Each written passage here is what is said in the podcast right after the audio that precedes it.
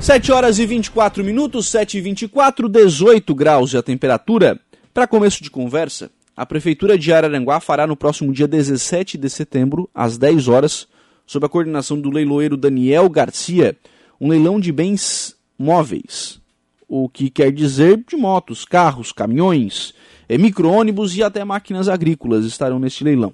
Os veículos, assim como as regras para este leilão, podem ser consultados no site do leiloeiro danielgarcialeilões.com.br. Entre os bens colocados a leilão, destaque para o veículo Ford Fusion, que foi adquirido lá em 2010 para uso do gabinete do prefeito municipal e que agora será leiloado.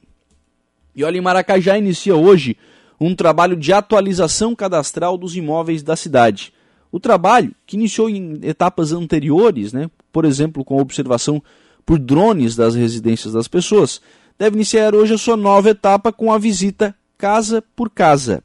Os profissionais da Unesc farão uma série de entrevistas com os moradores buscando informações dos imóveis. Importante frisar, até para que o pessoal tome cuidado, né? Tome cuidado. Importante frisar que esses profissionais estarão identificados, crachá, colete, enfim, e também com carros da Unesc e que a prefeitura estará à disposição caso o cidadão tenha alguma dúvida. Né? Ah, bateu o palmo aí na frente da sua casa, é, não sabe o que, que é, às vezes dá uma ligadinha na prefeitura, enfim, e tira a sua dúvida, né? Sobre este trabalho, na última sexta-feira, a secretária de administração de Maracajá, Edilane Rocha Nicolete, disse aqui na Rádio Araranguá que esta é mais uma etapa de buscar informações sobre para onde e como a cidade está crescendo. Anunciou que após esse trabalho já está pactuado uma atualização total no plano diretor, que, segundo a equipe técnica, apresenta vários problemas e que impactam no desenvolvimento da cidade. A expectativa é de que esse trabalho como um todo dure ainda todo o ano que vem. E hoje segue a campanha de vacinação contra o coronavírus aqui na cidade de Araranguá. Daqui a pouquinho, a partir das 8 da manhã até o meio-dia e também das 13h30 às 16 horas, aqui no salão da Igreja Matriz no centro, no Santuário Nossa Senhora Mãe dos Homens, acontece a vacinação de segundas doses agendadas. Se você, então atenção, se você tomou Coronavac e tem a sua segunda dose agendada até o dia 9 de setembro, pode já antecipar para hoje. Se você tomou a primeira dose de Pfizer e tem a segunda dose agendada até o 6 de setembro, até hoje, né? Pode ali tomar também a sua vacina. E se você tomou a, a primeira dose da AstraZeneca e tem a segunda dose agendada até o dia 7 de setembro, também pode antecipar para hoje a vacinação.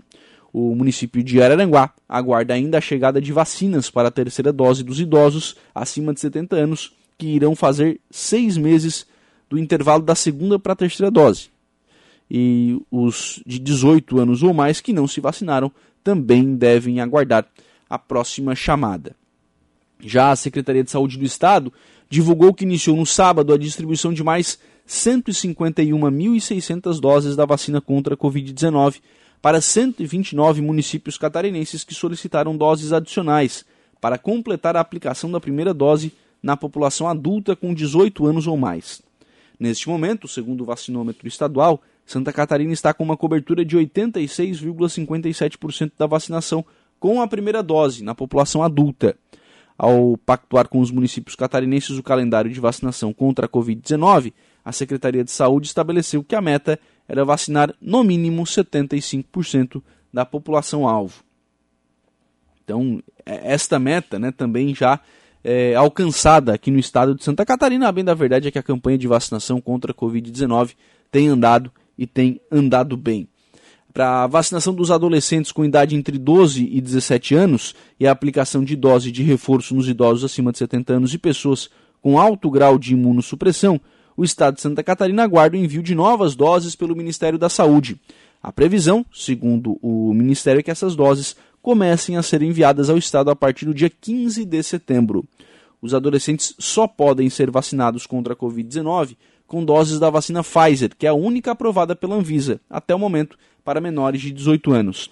Já a aplicação em idosos e pessoas com alto grau de imunossupressão deve ser realizada preferencialmente com doses da Pfizer. No entanto, conforme a orientação do Ministério da Saúde, podem ser utilizadas de maneira alternativa as vacinas de vetor viral, Janssen ou a AstraZeneca.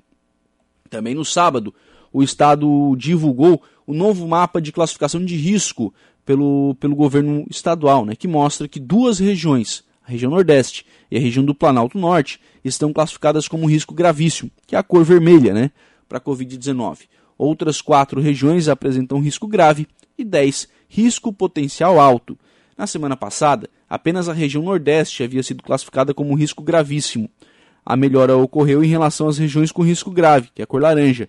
Eram nove regiões classificadas nesta situação e na matriz divulgada neste sábado, apenas quatro: a Foz do Rio Itajaí, Grande Florianópolis, Oeste e Xanxerê.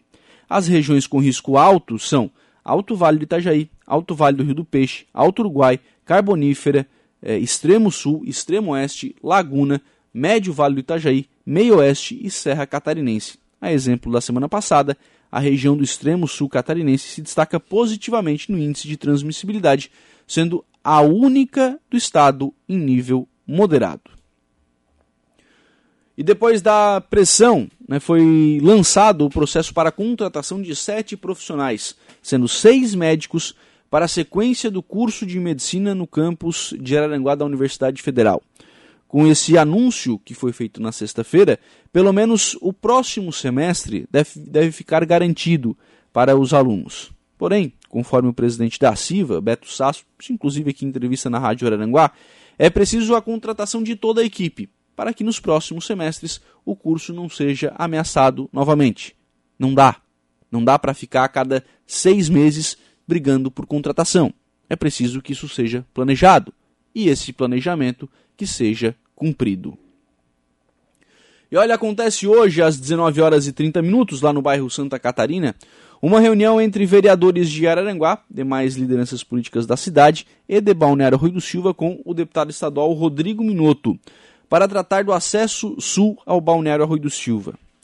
Não deixando de lado que o prefeito Evandro Scaini já tem tratado com o governador do estado, Carlos Moisés, sobre esta obra e que já há inclusive a expectativa de anúncio de recursos para a realização da obra, todo o peso político colocado a mais neste investimento é importante para a região.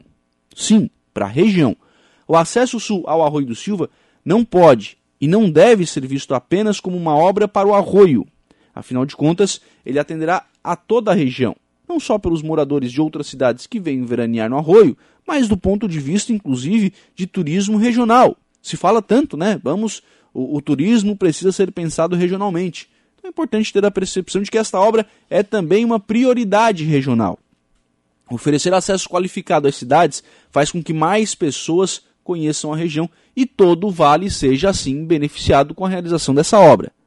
Então, se este é um movimento para somar, somar forças, que venha, porque tudo aquilo que vem para somar precisa ser bem-vindo. Bom dia.